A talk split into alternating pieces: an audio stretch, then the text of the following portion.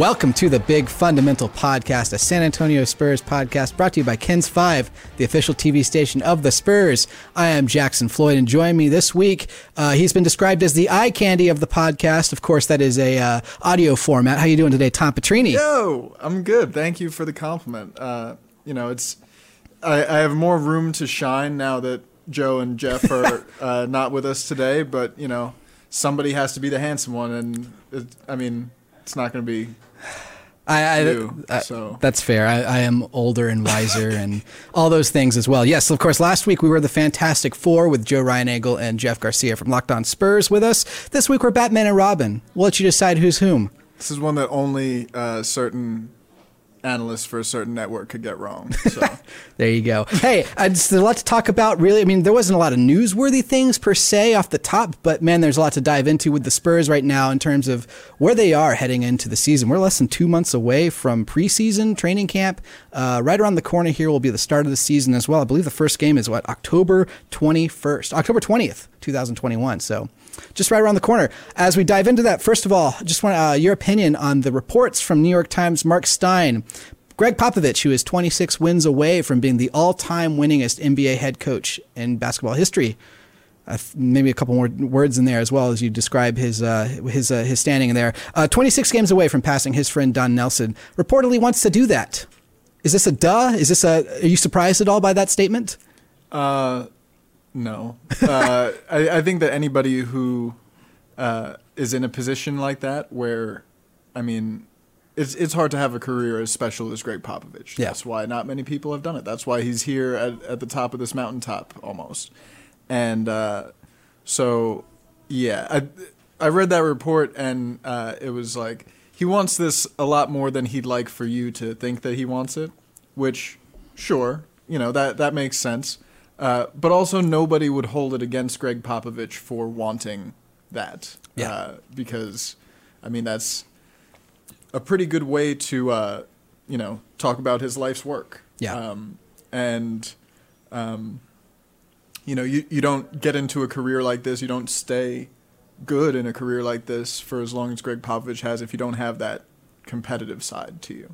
Um, and, you know, I, I know that the the record probably means less to him than you know his his friendship with Nelly. But Nelly wants him to break the record, you know, and uh, and I'm sure the the two have had a lot of fun conversations about that over a nice bottle of wine. So, um, you know, I I think that it's absolutely something that he wants and he should want. Yeah, I mean, sure, the ma- mantra that is always ascribed to Popovich, and he'll tell it to you too, is life is bigger than basketball, right? There's things like that. But that doesn't mean he doesn't want to succeed at basketball. That doesn't mean that right. he doesn't appreciate the greatness that he has reached and the pinnacle he's reached and doesn't want to go further. Uh, I mean, we've seen how much the game means to him and these achievements mean to him as recently as when they won the gold medal. We talked about it last week, that video that came out from uh, JaVale McGee's video blog. And, you know, I think it, it's safe to say also as well that no one has heard from JaVale since that. So gulag. We don't know what happened there, but I mean, he was so impassioned uh, and, and, was almost brought to tears when talking about how much that win meant to him and, and what that team went through. And I think you're going to see a lot of that this season as he nears that pinnacle as well as being the winningest basketball coach of all time. Um, but you're right; he still is going to value the friendships more. And maybe it's a nice bottle of wine, maybe it's uh, whatever Don Nelson's been growing in Hawaii. I'm sure they do talk about a lot about that as well. So. Uh, I bet Pop is a once I'm retired guy. I'm kidding. We'll cut that part. Maybe we won't. Maybe we won't. We'll see. Uh, but I mean that. So this this report almost feels like it comes from a place where you know the off season has reached that point where we are you know we we've gotten through trade deadline. We've gotten we've gotten through the uh, the draft. We've gotten through free agency. We've gotten all the big the the big meaty bites uh, of the off season are out of the way, and so this is kind of the little nibbles that you got to fill the time and yeah. the space in. We're well. we're at uh, it's it's the middle of August, end of August, which means it's like prime time for hyping up Ben Simmons jump shot open gym videos, like we do every August for the last yeah. five years. Uh, so you know that that's basically where we're at in the content cycle. I think I haven't seen a Ben Simmons miss on my Twitter timeline in months, it's so that's where we are. Uh, I also posted a, uh, a, a, video of myself shooting. Please uh, compare and contrast. Ben Simmons and I We're both lefties. Uh, maybe we both shouldn't be lefties. I don't know. We'll see. Remains to be seen. Uh, I made two of my shots, so there you go. Um, that doesn't mean that. I mean, sure, we're in the nibbly stage. You know, we're talking about Ben Simmons jump shots, but um, the most notable thing I think that happened in the last week since we last talked was the NBA schedule came out, mm-hmm. uh, and that I think kind of puts a little bit of a frame. Uh, a bit of framework around where the expectations might be for the San Antonio Spurs this season. Um, the first thing that stood out to me for the for the Spurs schedule, looking at it for the first time, was it seems like a slog right? Uh, looking at the first eight games in particular, six of them are against playoff teams. Like that's going to be brutal. They play Milwaukee, they play Dallas, they play the Lakers. Um, they play Milwaukee twice in the first eight games. The thing like, is, honestly, this this might be a little zig when they zag thing. Might be the hopeless optimist in me, hopeful optimist. Uh, but, but uh, if you, you got to play Milwaukee twice anyway, right? Yeah. You might as well do it at the beginning of the year when maybe they're still figuring some stuff out. And I know they just won the title, but maybe they got a little championship hangover. Maybe they're not getting up for the game against the Spurs. And uh, you know, maybe Bryn Forbes comes through with a crazy revenge game. Ooh, uh, I like that, that narrative. Yeah, I mean, um, they, they, might still be in celebration mode, exactly. So right, and you know, same same thing with the the Lakers, and you got Dallas in there twice as well. Like, the, they're talented teams, but there are also teams that might be still trying to figure some things out. For and sure. For sure, the Spurs are going to be trying to figure things out too. But um, you know, it's there's a little bit. I, I, think in the beginning of the season, there's a little bit more of a chance for those like, oh, that was weird, kind of up, upsets uh, yeah. to happen. So, I, I mean, I there is something to be said though about like if you're playing Milwaukee, play them now. If you're playing Dallas, twice in the first eight games. This is also a good time. I mean, they're bringing in an entirely new coaching roster, right? Jason Kidd. Right. They recently just brought Jared Dudley in, who retired, and he's going to be on that uh, bench. If you're going to play a pickup game, I think I saw Locked On Mavericks, uh, Nick. Uh, the host there uh, tweeting about if you're going to play a pickup game between coaching rosters, you probably don't want yeah, it's the Mavericks and then it's everyone else based right. on the talent they have. Whether or not that translates to good coaching, we'll see. But uh, I mean, th- back, it's a whole new rotation. Back when there, Timmy so. was on the Spurs coaching staff, different different story. Timmy and Becky running pick and roll down your throat, like that's a problem. Yeah. But uh, yeah, no, that that on court coaching would be. But yeah, like they they're going to the beginning of any year, teams are going to be adjusting. Everybody's got new pieces. Everybody's going to be trying to figure out how they work together and how to optimize what they've got. So, um, you know, there there is a good chance that at least one of those games falls the Spurs' way. I think. Yeah. Now, if if they're facing six playoff games in the first eight, maybe you think that it, it gets easier as the schedule goes on. Um, there's a reason why they're they're ranked the second hardest schedule in the league. They've got two uh, road trips of more than seven, of at least seven games on the road consecutively. I mean, we always talk about the rodeo road trip as being kind of a slog, but if you look at the stretch from uh, December 17th at Utah through uh, what Jan- uh, January 10th when they're playing New York, the Knicks there. I mean, that is one, two, three, four, five, six, seven, eight, nine, 11 of 15 on the road, including a seven game stretch between the 30th and the 10th, the 31st and the 10th, where they start the new year on the road. Like that just feels like uh, just an extra burden on this team right ahead of the rodeo road trip. I mean, it's going to be a slog. I, I, I, to me, what the schedule release did was lower the bar as to what I think would be a successful season for the Spurs. And I wonder if they they're not in playoff or play in contention anymore. Um, I, I would have imagined them just being just under 500 to finish the year before the the schedule came out. I dropped them a couple of games based on the schedule. Now I'm looking at maybe 32, 50, 34, 48 in that range. Um, which puts them towards the, the the cellar of the league. So I mean, but it also puts them above the win total that Vegas is expecting. What were your takeaways? Do you, does this lower the bar for the Spurs here? I think it makes the path a little more difficult. Mm-hmm. Um, but my expectations for the Spurs this season, you know, we're never about who are they going to play and what's the schedule look like. It's really going to be a question of can this team with the pieces that they have compete right now as they're developing toward a team that can compete. Mm-hmm. Um, I think that's going to be the case. I think that they're going to surprise a lot of people. Uh, you know, team team side, media side, fan side, uh, who are just like, oh, how are the Spurs like not getting blown out in these games? They lost, you know, the three players whose names I know, and like it's it's going to be, I think. I, I believe that this young core is going to be pretty competitive and bring a lot of defense that was lacking last year, and um, you know, I don't think they're gonna. I I don't know if they're going to be like. Uh, I I think they're going to be fighting for a play-in spot, somewhere in that you know seven to ten range, um, and that's how I felt before the schedule drop. That's how I feel after. There are some really long uh, and really inconvenient travel here because I was looking. I was like, hmm, what, what trips could I maybe sell here? Uh, uh, New Year's Eve they play in Memphis. New Year's Day they're in Detroit. Less than 24 hours later. Skipping over the Yuck. pond, right? So that's an easy flight to make after that, That game. is terrible. Um, yeah, no, and there there are like, yeah, there there's a lot in here that's like, whew, uh, and obviously, NBA's tough. Like Yeah. like there are teams that I'm circling on this schedule that you didn't have to ske- circle last year, and now it's like, mm, it's going to be a tougher game than it was last year. there may be winnable games in here too, and this is not kind of the, the reflection you always want to put in your team. But as teams look at their schedule and they see, oh, we've got you know a back to back, and the Spurs are on the back end of that as well. The Spurs might be the team that play that you know coaches are circling and general managers are circling, saying, hey, we need to get some rest because the whole season's going to be a grind.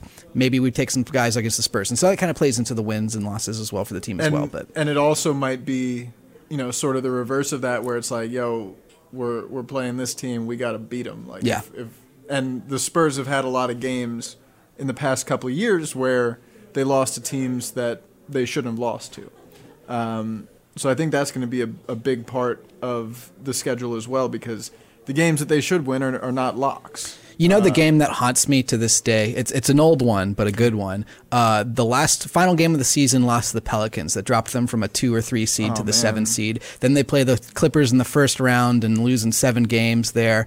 Um, yeah, that one uh, still lingers in the back of the mind. I saw someone recently post as uh, Marvel's What If airs on Disney Plus, like what's a what if basketball correlation you can make. And there's a couple that popped to Spurs' minds. I, I tweeted out one about you know uh, rebound by Bosh, Don't back out to say it. Off Why the rim, just you know? traumatizing us right now. Uh, I know it's a what if. It's different. The outcome changes. So, perfectly nice afternoon here. so I mean that that Pelicans game might not be top three for my what if situation scenarios, but uh, it definitely rounds up the top five. I think uh, in terms of games that I'd like to forget. Like you're saying, you- they're they're winnables, they're losables. Sometimes you lose the winnable ones. So take care of business games. I, I'm interest. I'm more interested in those games, Mm-hmm. honestly, than I am in the ones where they're going to be punching up. Yeah, Right? Like if they can take care of business against the teams, the other teams that you know aren't being thought of very highly around the league, um, you know, I I think that that will uh, be a good sign for them. yeah. Spurs will have to take care of business. Meanwhile, the front office is taking care of business in their own right. This week, they officially announced that Bryn Forbes had a sign or had signed his contract. He is back in San Antonio, a place he called his second home. He's wearing the number seven on his the front of his jersey this time around. Tom, what are your thoughts on uh, bringing Bryn back in, and uh, why do you think there's so much hate around the move? Well, I I think that uh, Bryn Forbes is a very polarizing player for Spurs fans. A lot of whom got like sick of watching him get killed on defense uh, his last time here, and uh, I'm here to tell you, I was one of those people. Uh, it's a different team, and it's surely going to be a different role for Bryn Forbes this time around. I've been using this metaphor to talk about Bryn Forbes for a while now, but like starting Bryn Forbes, and not just starting him, but he played the third most minutes on the team outside of like it was DeMar DeRozan and LaMarcus Aldridge and Bryn Forbes. Uh, and that was on a team that also had Patty Mills and Marco Belinelli taking minutes. Uh, every team needs one guy, one guy, who his whole job is to come off the bench and shoot threes. And if that's all he does, he's done his job. Spurs had three of those guys, and one Yeah. of them was playing the third most minutes on the team. It wasn't sustainable. It didn't work. It was like if you were going on a camping trip, and as a go-to knife, instead of a Leatherman, you took a scalpel. That's not what it's for. But like, if you're doing surgery, which one do you want, right? Yeah. So, with the Bucks, we saw Bryn Forbes in more of that like surgical role. He was coming off the bench. He played 19 minutes a game, 10 points, shot 45% from three. Um, the Spurs had a guy who that was his job, Patty Mills. He's playing for the Nets now. Uh, I kind of think it makes perfect sense to bring him back in uh, in a limited role. And the people that are upset that he's back, uh, I don't think have really truly grasped how the roster is different. And you know, the the Spurs have very clearly cleared the runway for more opportunities for these young guys. Yeah. So. Uh, I can guarantee he's not going to play the third most minutes on this team. I can all but guarantee that he won't start. It would shock me if he started. Yeah. I mean, the Spurs lost DeRozan, they lost Gay, they lost Mills. That was a lot of scoring for this team. But what it also was, it represents the most corporate knowledge this team has. And that's a phrase that Pop, and an asset that Pop finds very valuable. Bringing a guy in who's been in the system when DeJounte Murray is your longest tenured Spurs is, is, a, is a good move. Um, Yeah. You also- know who was there the first year with DeJounte Murray? Bryn Forbes. Exactly. And he spoke to that too. He's played with these guys. He knows this young core. That's going to be really valuable. I like him in the Patty Mills position. The Spurs team was one that uh, really needs shooting. And if so, if you're going to bring in a guy to shoot the ball, he's not one. He's he's one of the better guys to do it. I'm just going to read off some Spurs PR stats to you, uh, courtesy of Jordan Howenstein. Just kind of put this in perspective. Of course, this is PR. They're they're only tweeting the good stuff about Bryn Forbes, but he's only one of three players to make 153 pointers while shooting over 45% from long range last season. He was the third best guy alongside Joe Harris and Joe Ingles, right? In five career seasons, he's made 584 three pointers, shooting 41% from long range. Only 10 players have done that, have done better than that. Like he is one of the 11 or 12 best three point shooters in the league. He's a good guy to have on your side. So I think it's a good, valuable move for them. Like you're saying, as long as he's not, you know, called on to be the defensive reliability. We tweeted a, a graphic out about how he was always open, and there were numerous comments being like, well, so is this defender. Well, when he's defending the, the seventh best guy in a team, that's okay. Right. Right, exactly. When when you're in the starting lineup, there is nowhere to hide. And like sometimes when you're in the game there's nowhere to hide. Like he he straight up got played off the floor in the finals just because the Suns figured him out and started targeting him. They were just going at him with pistol screens and like, you know, it, Bud made a decision was like we're going to go with a little more defensive upside and they needed that. Yeah. But like, just because that happened doesn't mean that he can't be a really good regular season contributor. When the Spurs get to the finals this year, maybe they'll maybe they'll bench Bryn. I don't know, but we'll worry about that when we get to it. All right, Yeah. like he's he can contribute on this team. He has skills that this team desperately needs help with. So, Yeah. and you know, like a lot of people were joking, like, "Oh yeah, championship experience, Bryn." Really though, championship experience, Bryn, and he's coming back, and uh, he's like one of the older players on this team. Elder statesman Bryn Forbes. Like, that's pretty wild to say, Yeah. but um, you know, he does have that uh, that corporate knowledge, and that is important. I don't think it merits more than 18 minutes a game. Yeah. You know, like like just because Pop is bringing in some guy with corporate knowledge, that doesn't mean he's going to play him more. We've seen a lot of people be critical, uh, and a lot of times rightfully so, in my opinion, about uh, Pop and the coaching staff giving more opportunity to guys who have been there longer, know the system more, uh, but have less upside Yeah. than you know some of the younger players that they're trying to bring along. So I'm fascinated to see how the dynamic works out this year with the rotation.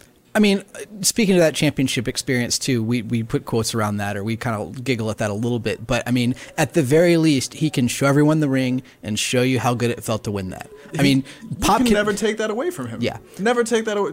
It's to to all the haters out there. It is NBA champion Bryn Forbes to you.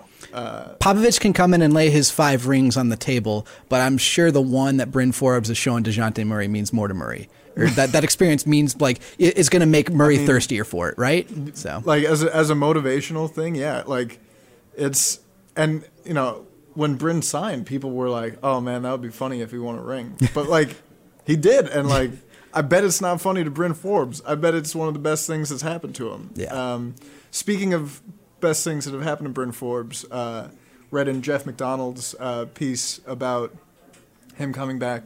Uh, he has he has a home here that he didn't sell because his kids continued to live here. It's amazing. Go to school and um, you know, San Antonio is like it's his second home because he spent so much time here, but he, he's also chosen it. He's one of those guys who is, you know, chosen to be here. And uh, I think especially given the abuse that he took, because like it wasn't his fault that he was playing the third most minutes on Yeah. the team. That wasn't his choice. Um, and like there there were a lot of people that were mad at him about it, and it's not his fault, but like he caught a lot of flack, and you know for him to like love being here and want to come back after having the option to just go back to the Bucks, maybe make a little bit more money than he's making here, and go for a second title. Yeah. Uh, he wanted to be here, so I think that uh, speaks to his commitment to the team and how much he wants to be here in San Antonio, which I, I think is always a wonderful thing to see. Exactly. And I mean, he's always already made appearances with Keldon Johnson uh, at a public event as well. So I think he's just really found himself ingrained with this young core again. Bryn Forbes back in the building. Now, there's a few names attached to the Spurs this offseason involved in moves who haven't officially been uh, na- uh, announced by the Spurs as, as members of the Silver and Black. Uh, I'm thinking of Thaddeus Young, Al Farouq Aminu, uh, Chandler Hutchison, another guy who is, uh, I think, a throw in on the Doug McDermott trade, if, if I'm not mistaken, or he was involved in one of those four man trade swings where the Spurs found a piece to, to get in there. I or think it was the the five five man trade, and they got a second round pick also with him. yeah, that was the one that was kind of the head scratcher. They got a second round pick for nothing, they or traded uh, draft rights. that's right. Milutinov, who they took and has been like a draft and stash since he got drafted like six years ago. So Yeah. So uh, Chandler Hutchison, another guy who's been attached to a move that's been announced, but not officially in the building. That this kind of leans towards the idea that you know there's more moves to be made, right? Maybe these guys are connected to trades. Maybe there's trying to work out some roster space or cap room to to officially bring Thad Young into the building. Um, what what do you see from this? What what does this mean to you? Uh, is there another guy who's on the move? Um, which of these three guys are going to be on the team at the season start? Well, so the Spurs right now have 17 guys on their roster. So, like, there there are people asking like, is there going to be another move? Like, there has to be another move of some sort. Yeah. Whether it's cut two players on guaranteed contracts, waive them, or a trade. A trade obviously makes more sense because you get something back. Uh, so I'm I'm positive that the Spurs are exploring a bunch of options. Uh, the question is, you know, who would they target? What would they get back? And what would they be giving up? Um, I think if you're going to cut two guys, the two that make the most sense are Hutchison and Aminu. Yeah. It's they they have the least overlap with what this team needs, and you know, Aminu hasn't played really. Uh, he was hurt. He's on an expiring deal. It if they go that route, that's probably what'll happen. But Aminu is also a pretty nice trade chip, expiring deal, nine minute like he's a good trade chip for the reason that he was included in that DeMar DeRozan trade because Yeah. it, it makes the salaries work. And so if the Spurs were trying to acquire a player and send out draft picks or, you know, something else, Aminu could be a piece that makes sense. Thad Young, uh, he also fits that mold of like making ten-ish million dollars a year on an expiring deal. The thing is, he's a far more serviceable player. Yeah. So, um, you know, if if they're making a bigger trade, it would probably make sense to include Thad Young. Um, but I I I think that they'll be trying to make a trade rather than just get to camp and cut two guys. That would be very anticlimactic. Yeah, I think so too. I mean, we, we kind of danced around it a little bit right there, but the bigger trade they've been tied to all off season is one for Ben Simmons. And both Thad Young and Al Farouq Aminu could be pieces in that, uh, alongside whether it's uh, all the names been mentioned, uh, every single member of the Spurs young core and those guys. I don't know if this means that the Spurs are specifically trading for Simmons, but they're trading for somebody, right? Uh, that's the, the idea here, uh, or, or trading for for assets uh, of, that they can further on down the road. Maybe it's draft picks or things like that, some other capital They've, as well. they've so. accumulated the assets, right? They're posturing for a trade. I don't know. The the thing is like Spurs Black Ops, right? I don't know what they're after. It's a mystery. Yeah. Uh, and you know, I I don't really see a Ben Simmons deal happening. yeah, I the the way I see it happening, if it does happen, is uh, like he's he's driven his price down so much because he's like, I'll only go to you know L.A. or the other L.A. or Golden State, and they're like, okay, we're gonna send you to Central Texas. No Kardashians there. Deal with it. We've got Selena Gomez though, so She, but how often is she courtside though? good point. Uh, so, and and then if that's the case, and the and the asking price is so low, where they're just like, we gotta we gotta dump him, um, and get like, w- you know, if we get a fax machine back, like, and it, I just don't see the value getting that low because he is still a good player. He will have value somewhere, but like, I don't know. the The situation there seems pretty irreparable Yeah. like like I ca- I can't I can't see that working long term. But if nothing happens before the start of the season, I mean, you have until the trade deadline to make a trade. That's Yeah. why it's called the trade deadline. So, um, you know, I, I think it makes sense for the Spurs to hold on to as many trade chips as they can until the trade deadline because there there is a move to be made. I, am not sure what it is, but like just looking at the depth chart, there are good players who might not see playing time this year just because there's a lot like like they went out and got depth. Yeah. Uh, they could have they could have used the cap space to go after like you know some some of the premier free agents out there, uh, and instead they got a bunch of different guys who can do more specialist roles, but like all serviceable players who f- I think fit well with the young core. It's just who's going to play, who's not going to play. Yeah, I mean, without going out and trading for Ben Simmons or Damian Lillard is another guy who's another disgruntled star. Um, I mean, what they did was decide to replace DeMar DeRozan and Rudy Gay and Patty Mills uh, for a lesser extent with depth, right? And that presents its own question here. Like, where do they go from this point on? How do they replace him in the rotation, in the lineup? I mean, just pulling some stats out. Last year, they scored 111 points per game. They lost the producers of 59% of those points between DeRozan, between Gay, Mills, even Gorgui Dieng added to that. Uh, I'm also including Lamarcus Aldridge's points into that statistic as well because he was a factor in the first half of the season. Um, in terms of minutes played, they had 17,000 minutes total minutes played last year. 64% of those minutes are returning. So it's not like they lost space. You know, it's not like they're filling the gap with starter equivalent minutes across the board, although there is a starter position to fill. They're looking for the guys there to take the minutes they have and step up and then provide backfill of that with depth. And that's where guys like Doug McDermott and Thad Young, if he's on this team, and Zach Collins, if he can get healthy, like there's all these good pieces out there to provide that depth as well. So, I mean, looking at the starting lineup, for instance, too, who fits the best with the core four that starts? And I'm thinking outside of this fifth guy, it would be DeJounte Murray, Derrick White, Keldon Johnson, and Jakob Poeltl.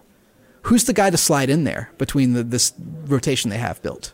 I think there are two names that jump to mind, at, like that would probably be best and offer the best like plug and play basketball, and that's Doug McDermott and Thad Young, um, and they offer completely different things, which I think is you know a really nice thing that the Spurs are going to probably do some mixing and matching and seeing what works and what doesn't. They offer two fantastic nicknames off the bat: Dougie Buckets, Thaddeus Johnson. Right.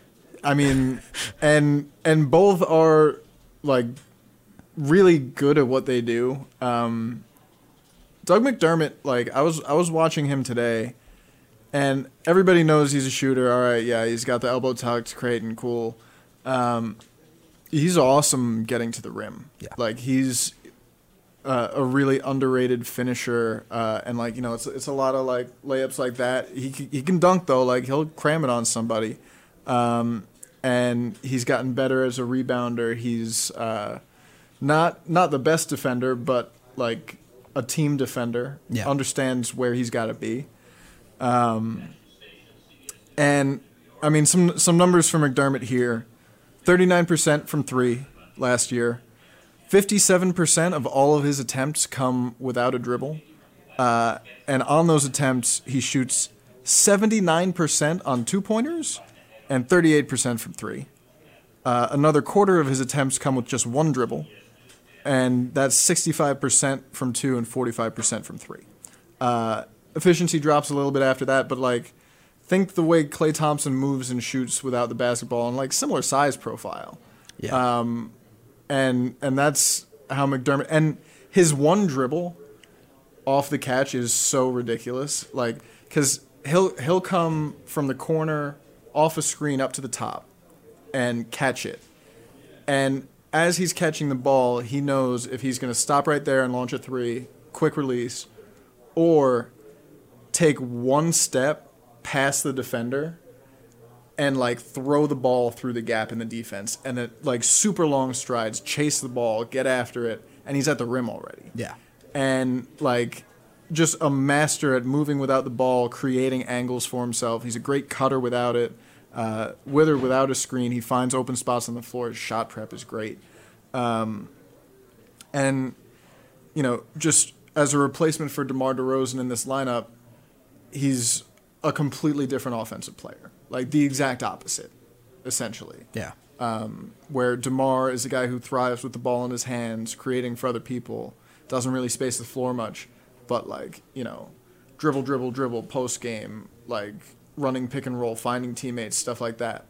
Doug McBuckets is a finisher. Like, I mean, he gets buckets. That's it's it's his full full government. It's in his namesake, exactly. McBuckets. I mean, if you were kind of describing the template for what the Spurs wanted Lamarcus Aldridge to do at the beginning of last season, it's probably what McDermott does, right? It's the guy who spaces the floor, maybe a little more catch and shoot than you were expecting from Aldridge, but I mean, Yeah, I mean McBuckets is faster. Yeah. like he's faster and smaller, but like they they wanted to basically turn Lamarcus Aldridge into a, a pick and pop big man. I don't know how much uh, that Doug is going to be setting screens so much as he's going to be running af- like off of them, and that's that's the thing, right? Is so so he helps with the spacing a lot, um, but in terms of some of the other areas that the Spurs needed help with, rebounding, defense, he's not really moving the needle in that regard. And you know, is he playing small four or is Keldon playing small four? Because one of them is going to be.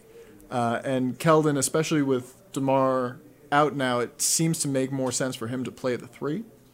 Um, and you know, there are some teams where you're going to need a little more size, uh, and like that's why I think that Thad Young is another really interesting piece who could be uh, like I, I think would be a very serviceable uh, starting power forward for this team uh, in more of a traditional power forward role. Um, if Thad Young is on the roster October 20th, as it was first game, starting the season, I mean, there's an argument he's the most talented guy on this team. the, so 2K would agree with you. Yeah. Like I, I think that he's the the highest rated. 2K. He might be the oldest player on the roster. yeah, I think he's well. 33.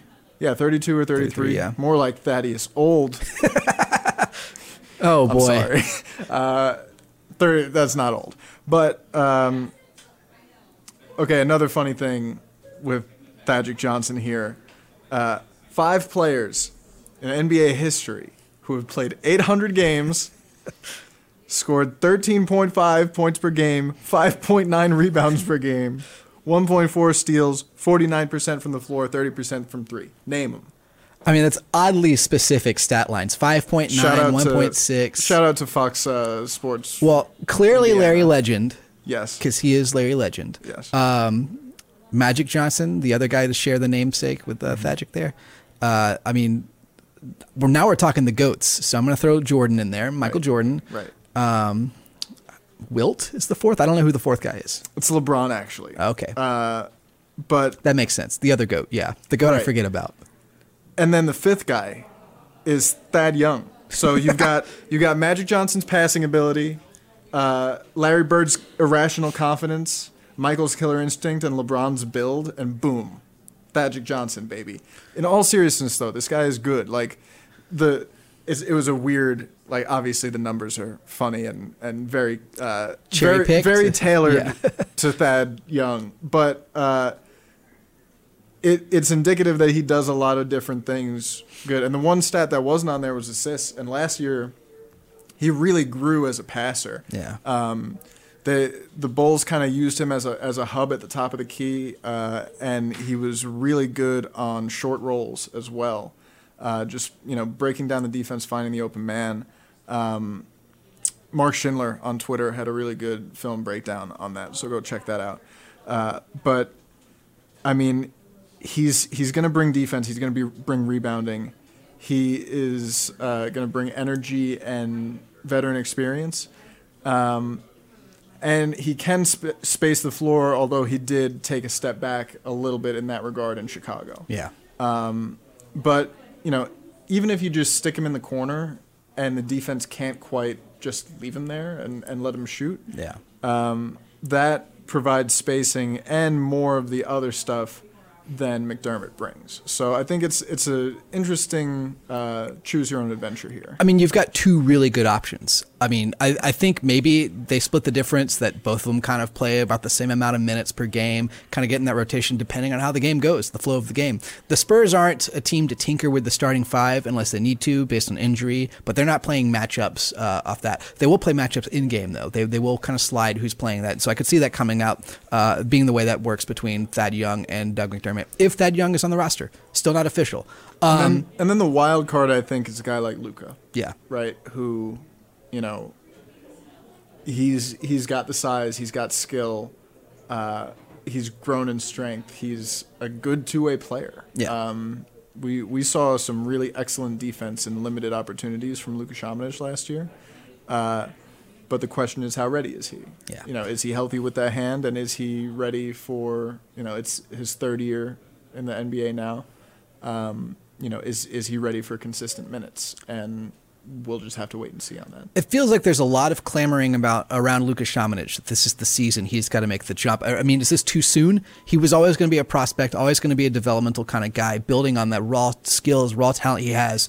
Should the Spurs give him five years to, to kind of really mold into that role, or are we really banking it on right now and maybe the next season as well? I mean, I think it's a big year for him. Yeah. But I think also if it's not a big year for him, then it's not a, as big a deal. Yeah. Like, because that was always the plan with him, and you know we've we've heard Brian Wright talk about long runways, and you know the getting these guys early and working with them, and I mean I, when they drafted Luka Šamanić, I was like, you know, like like the the optimist in me was like. I mean, maybe there's a chance he turns into Croatian Kevin Durant, but th- I, I never thought like, oh, he's going to be sliding with guards on the perimeter. Yeah. that was not a thought that entered my brain, and we saw him doing that last year. So I mean, like I, I'm I'm still high on his potential, and I still like. Will I don't know if we'll know this year, but I, I do think it is a, a big year for him. It's a big opportunity for him. Yeah, the the steps that Šamanić took on defense last year were, were quite the surprise and and uh, provided a lot of optimism for, for, for what he could be. I think in the same regards, Keldon Johnson also had moments where he showed defensive prowess, namely against shorter Luka, uh, shutting down Luka Doncic, which is not easy to do. Um, but one of those guys who could do that and um, just also bring that energy. I, I, I do see like the long runway picture here, but I also feel um, I, I could see why Spurs fans may feel the pressure to see results from him because we're seeing, I mean, the way Primo played in Summer League, like that was a guy also touted as a long runway, but again, also Summer League, but we talked about last week, um, showed a lot more promise, I think, right out the jump than Šamanić did. So um, when you're looking at long runway guys, it's not fair to compare them, but I could see Spurs fans being like, whoa, we're seeing a lot more from Primo already than we were at at this time. Right. The the thing is like with a with a project it's not just that he's a project player, it's that Yeah. he's a 6'11 project player who they drafted because they like he's got face up game. Yeah. You know? Like if if he can be a legit triple threat guy and play defense and play switching defense, Yeah. uh, like that's unicorn stuff, you know? And so like I don't want to say it's easier for Primo to be doing that at six six, but you see more of that. You Yeah. see more ability to handle from guards who are, you know, among the shorter NBA players. Um, so when you have a guy who's six eleven with all this potential, and he still does have a ton of potential. He's uh, twenty one this year. Yeah. So, yeah, uh, I I think it's going to be his best year, obviously. Um, but if his best year isn't like earth shattering, I don't think they're going to give up on him. I think they're going to see what they get next year. At the very least, this will be the year so far with the most opportunities. Like this roster is built where he's going to have playing time. And it's that way for everybody. Exactly. I mean, you were talking about the depth this team has with Luka on the second unit, alongside guys like Tre Jones, Lonnie Walker, maybe one of Thaddeus Young or Doug McDermott on that side as well. I mean, and then of course they got Jock Landale, who was the sleeper signing. Uh, maybe Zach Collins when he's healthy coming off the bench as well. Like it's a pretty deep team. You know, the second unit is pretty formidable, all things considered, when you look at it uh, on the bigger picture here, uh, stacked up against other second units. You know, Doug McDermott to me is the guy who I think should slide into that starting rotation compared to you know guys like Luka or Thaddeus Young. I mean, you mentioned the finishing at the rim, you mentioned the three point prowess. Um, of course, not a great defender. He's about what DeMar DeRozan was in terms of what he's going to give you on the defensive side, uh, which means that he, he's got some hustle to him. But at the same time, too, like if he's the fifth worst defender on the floor alongside guys like DeJounte Murray, Derrick White, Keldon Johnson, and Jakob Poeltl, that's okay they can cover some bases there in the same way they did for DeMar. You know, right. this was a team that was good defensively for stretches. You know, um, with those guys on the floor. Um, I, I, predicted a career year for for McDermott. I think this is a great signing for the Spurs. If he gets 14 points per game, uh, that's the most he's ever gotten in his career on the NBA level. Last year he was 12.6 in what was a career year for him already. So he's going to keep on building on that. He's a guy who who wants to be here, who saw the opportunity to be here, uh, can really grow and flourish in that role and what he brings. And I'm just excited to see him. Yeah. Um, and we'll, we'll see what happens uh, as the season unfolds. And he talked about you know growing up watching the Spurs and you know wanting to be a part of that system yeah. and like wanting to be a system player. Yeah. Um, and not a lot of people like want that label, um, like because it's used to detract yeah. a lot of the time. But like Spurs love him a system player, you know, because I mean seriously, go go watch the way that this guy moves without the basketball. If you know any anybody who plays the sport of basketball can learn from watching Doug McDermott play. It's Is he awesome. the best off-ball guy the Spurs have had since I don't know Danny Green, another guy who was just a complete hustle, covering constantly on the move, cutting across the floor, things like that. That's that's kind of what as you were describing him playing, uh, kind of rolling off the, the the screens there and things like that, and what he does off the ball. That that was the first name that jumped to my mind. I I think that's probably a good. Uh, that's probably a good comp, and the difference is Danny Green was a lockdown defender, mm. and Doug McBuckets can put the ball on the floor one time really well. Yeah, and you know create advan- advantages going the other way. Um, so, and just in terms of the fit, like him with that unit, you you want a guy who doesn't need the ball, and I don't think Thad Young needs the ball in his hand either. Um, but you you have a guy who is constantly moving, constantly pulling the defense away from the rim.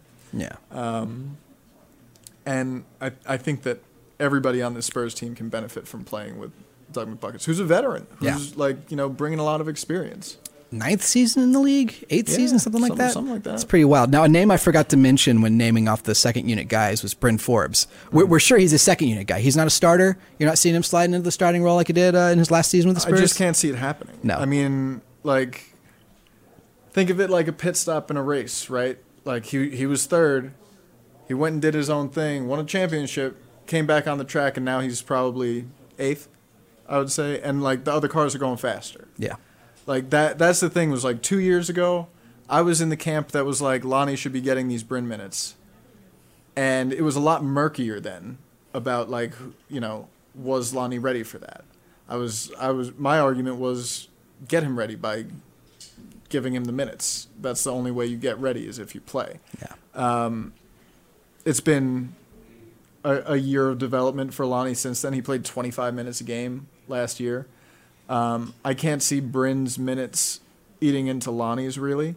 I think it, they'll probably come at the expense of Tre Jones. Yeah. Uh, who had, I think, a really great summer league, um, deserving of an all summer league team, snubbed, whatever. It's not not not mad about it. It's not something I was even thinking about. I, it's I not. It's not that. to your wall or no. anything like that. No. Um, so. We are mad though. uh, but like, I and I think that Bryn coming off the bench in that role is going to be really solid. Yeah. I mean, speaking of the bench as well, if DeRozan was the biggest piece to replace, and we've talked about the the methods the Spurs will go about doing that with the roster they have, losing Patty Mills mean they lost like the primary ball handler with the second unit. Did Lonnie solidify himself as that guy? Uh, is that where we're trending? I think so. Yeah. I like we might see Lonnie Walker as the the point guard of that second unit and Bryn next to him and you know Tre getting minutes when one of them needs an off night or whatever, or you know if Bryn's getting cooked, they put in guy who won Defensive Player of the Year for the ACC in college. Yeah, it's it's pretty like I think that you know fifth guard is going to be pretty matchup dependent, and I think it's pretty solid because you've got two guys who do very different things. Like one guy who's a pure shooter and one guy who's way better at everything else and then still trying to get that shooting part down. Yeah. And they've got very similar, like, you know, size. Like, people always talk about Bryn Forbes' size. He's 6'3. Yeah. You know, he's, he's not teeny tiny. Um, and, you know, similar packages, but do wildly different things on the court. So. Yeah. Uh, I'm I'm excited to see uh, the the different things that we see there. Um, I, I just can't see Bryn eating into Lonnie's minutes anymore. I, am with you there. I mean, it, it, Lonnie is a great guy. In the same way that this is the reason why Ben Simmons would fit on a team built for Ben Simmons. With that second unit, and that's not where Ben Simmons would play on the Spurs prospectively if they ever brought him in, but on that second unit, Lonnie Walker gets to be the guy to slash and then kick. And this team suddenly has kickers, right? They got the people to catch the ball between, I mean, Vassell, between Bryn Forbes. I mean, if if Wieskamp finds a way onto the roster too, he's another sharpshooter uh, who, has gone on a two way contract. But um, and then if it's McDermott in the second unit, uh, he's another guy that spread the floor. I mean, this is a roster built. Jock Landale. Jock Landale. In the words of Jock Landale, can shoot the piss out of the ball. uh, I mean, it reminds me of two years ago, maybe, or three years ago, where the Spurs had polar opposite lineups, right? The starting five was a slow pace, kind of methodical, um, it's either going to be DeRozan uh, on the elbow, or it's going to be Aldridge posting you up, or Aldridge in the two. You know, like taking a long two. Like that team was built to slow it down and slow the pace down and score the way they're best to score. And that bench was one of the highest scoring benches in the league. It was a three point shooting bench. Um, played with pace, played with intensity. That feels like what this bench is built for again. But at the same time, the first unit can do that as well now. So. Right. It's going to be. I think it's going to be a faster Spurs team that we see yeah. this year. Um, and I, I think it's going to be better defensively. Yeah. Um, part of that is going to be starting the season with Jakob Poeltl back there uh, anchoring the defense. You know, yeah. something that, I mean, last season the first until Lamarcus Aldridge was off the team was a struggle in pretty much every defensive scenario, and you know, like it's different with Yak, who, I mean, behind Gobert is one of the best three or four big men in the game defensively. Yeah. So, I mean, he's up there with guys like Capela, and you know he he contests a ton of shots. He's really long at the rim, really quick on his feet for somebody who's seven foot one and that strong. Um, I think it's going to be a, a, big year for Jakob Poeltl as well. Yeah, I mean, a lot of excitement that we talked about here in terms of the shape here. Still might be a little lower of a bar in terms of success. Um, but that's who we think how the roster will shape up. We want to hear your opinion as well. Who slides into that starting position as well? We'll put a graphic up on the Big Fun Pod Twitter at Big Fun Pod. Uh, so please weigh in on that, and we'll, we'll share the results with you guys next time we get together. Tom, you working on any cooking on anything for the digital side here? What you got in the, the books here?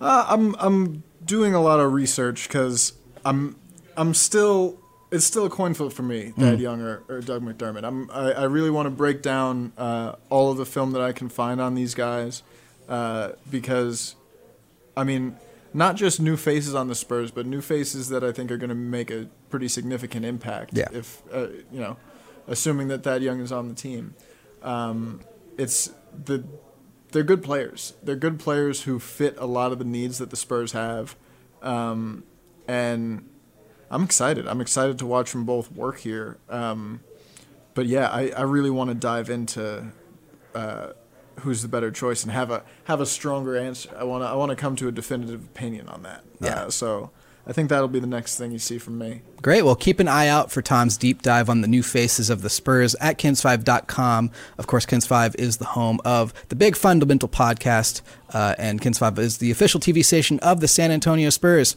That's Tom Petrini. I'm Jackson Floyd. We'll see you guys next time. Thank you for listening. Peace.